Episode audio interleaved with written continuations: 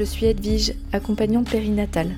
Dans le podcast Un temps pour naître, on parle désir d'enfant, préconception, grossesse, postpartum, mais aussi parcours PMA, perte de grossesse. Bref, toutes les étapes autour du devenir parent. Du côté tabou, je suis là pour vous donner des astuces, déconstruire des croyances et explorer les émotions autour de ce processus transformateur de la maternité. Merci pour votre confiance et bonne écoute.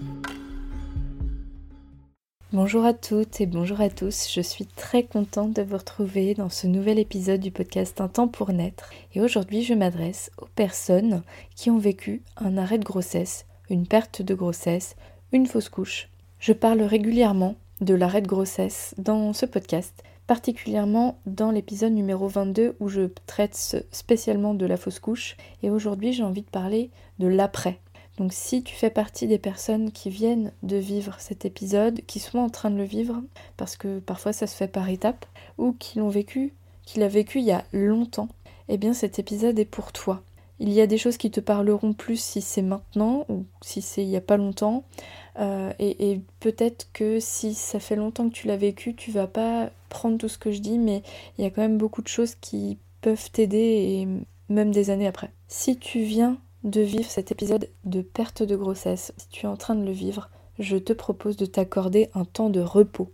Un arrêt de travail n'est pas toujours proposé par les médecins et c'est bien dommage parce que que tu sois à deux semaines ou à trois mois de grossesse, tu mérites un repos, tu mérites de prendre du temps pour toi, de faire une pause, de pas retourner tout de suite au boulot.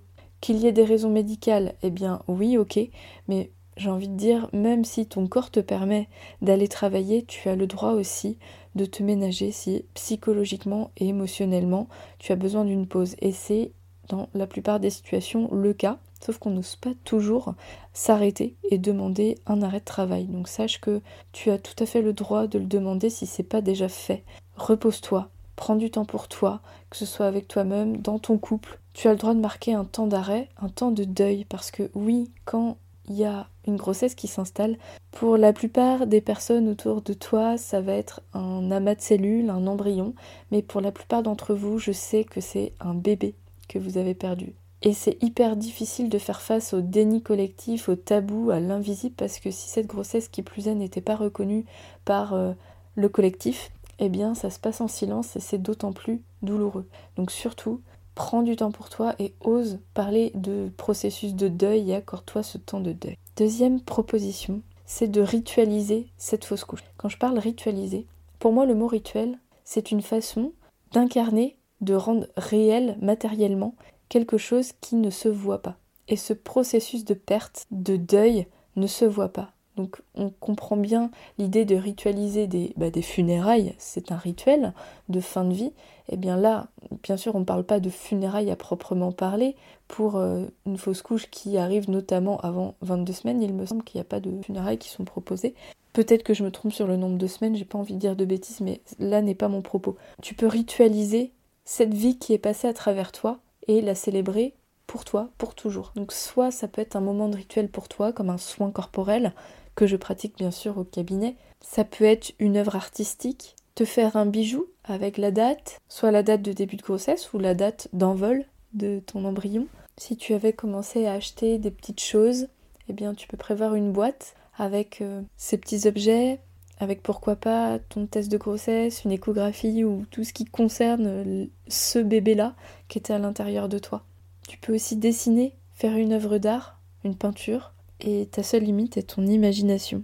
Ça peut être aussi un rituel à deux si tu es en couple. Tu peux très bien proposer à ton conjoint ou ta partenaire de faire un rituel avec lui ou avec elle. Et enfin, ma dernière proposition pour t'aider à traverser le plus sereinement le post-fausse couche, le post-perte de grossesse, c'est d'en parler, de ne pas rester seul avec ça, de ne pas entretenir le tabou. Donc soit tu peux en parler à une amie ou des amis de confiance, à ton entourage, ou à un ou une professionnelle dont je fais partie. Mon rôle, c'est d'écouter, d'accueillir les mots MOTS et MAUX quand une femme, un couple vient de vivre la perte d'une grossesse, la perte d'un bébé, la perte d'un embryon. Chaque personne a son propre terme. Un tableau de, des possibilités qui est loin d'être exhaustif en fonction de tes ressentis. Et si tu as besoin qu'on en discute ensemble, bien sûr, tu peux me contacter Le fait de bénéficier d'un temps de parole, un ou plusieurs temps, dans un échange sans tabou, dans la confidentialité, la bienveillance, dans un espace safe, ça peut faire partie des clés pour avancer. Et tout à l'heure, je parlais des soins corporels. À chaque personne que je rencontre, je crée un soin totalement sur mesure. Et quand on vit la perte d'une grossesse, la perte d'un bébé, d'un embryon, parfois le corps, en fait, il lance un processus. Quand on tombe enceinte, il lance le processus qui est censé durer plusieurs mois, voire plusieurs années avec l'allaitement. Et quand ça s'arrête de façon précoce, parfois le corps n'a pas l'information, la mémoire cellulaire n'intègre pas. Et c'est pas rare que les femmes se retrouvent bloquées dans leur corps après la perte d'une grossesse, qui plus est si c'est une, perte que le corps n'a pas, alors j'aime pas ce mot-là, mais expulsé lui-même. Donc si tu sens que dans ton corps tu as besoin de rendre les choses cohérentes entre ce que ton corps vit et ce qui se passe réellement, dans ta mémoire, dans ta sensation, et puis ben, pour être totalement aligné, pour entamer un processus de deuil réel, parfois il faut aussi passer par le corps. Donc c'est vraiment en fonction de ce que tu peux ressentir, euh, mais il ne faut pas négliger non plus cette partie-là. Ça me semble important. Et si tu fais partie des personnes qui ont vécu une fausse couche, même il y a longtemps, tu peux tout à fait réaliser ce type de soins. Ça m'est déjà arrivé de le réaliser 15 ans, voire 20 ans après quand la personne sent qu'il y a un blocage et que finalement elle découvre que c'est possible d'aller travailler sur, sur ça. C'est souvent le cas, notamment en cas d'infertilité, quand je rencontre des personnes qui ont un vécu, euh, notamment de, de fausses couches, eh bien, selon le ressenti de la personne, si, si la femme sent que son corps a pas accepté, qu'elle sent qu'il y a un blocage qui peut être en lien avec cet arrêt de grossesse, mais c'est souvent la façon dont elle, elle le vit à l'intérieur qui va nous guider, eh bien, le soin de clôture, le soin de deuil peut être une clé intéressante pour pouvoir tourner la page, tourner la page réellement et sainement. Et ça ne veut pas dire qu'on oublie, on n'est pas dans ce processus d'oubli et c'est impossible d'oublier. Et quand je parle de tourner la page, c'est simplement de pouvoir classer ce vécu dans une part de notre vie qui n'est plus au présent pour s'autoriser à aller de l'avant. Et c'est pas allez, va de l'avant, c'est bon, il y a plus grave, ça n'a rien à voir avec ça. Aujourd'hui, pour moi, c'est grave, ou hier, pour moi, c'était grave, et j'ai besoin de pouvoir l'exprimer jusqu'au bout pour pouvoir avancer ensuite. Et à chaque étape, son cheminement. Donc pour résumer, les trois, les trois clés, les trois possibilités que je vous propose aujourd'hui, si, si tu as vécu une fausse couche, que ce soit hier, aujourd'hui ou il y a 15 ans, c'est alors si c'est tout frais, de te prendre un arrêt de travail, de t'autoriser à t'arrêter, à faire une pause. Deuxième proposition, c'est de ritualiser cette perte et ce qu'elle symbolise.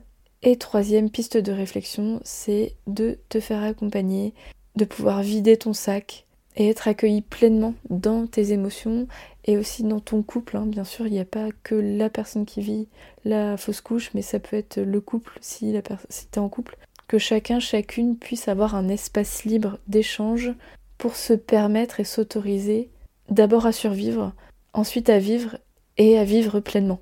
Après cet événement qui peut être traumatique parce que tabou, parce que silencieux et parce que émotionnellement il y a déjà quelqu'un qui existe dans nos projections, dans notre cœur.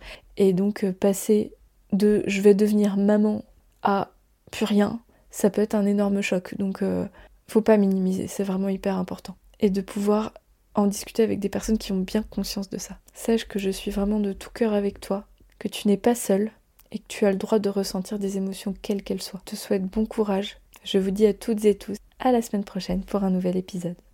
J'espère de tout cœur que vous aimez mon podcast et qu'il vous est utile. Si c'est le cas, je vous invite à aller déposer une note 5 étoiles et un avis sur votre appli de podcast. Et si vous souhaitez que je vous accompagne, vous pouvez prendre directement votre rendez-vous sur resalib.fr, mon agenda en ligne. Je vous ai mis le lien dans la description du podcast. Merci infiniment pour votre confiance et à la semaine prochaine.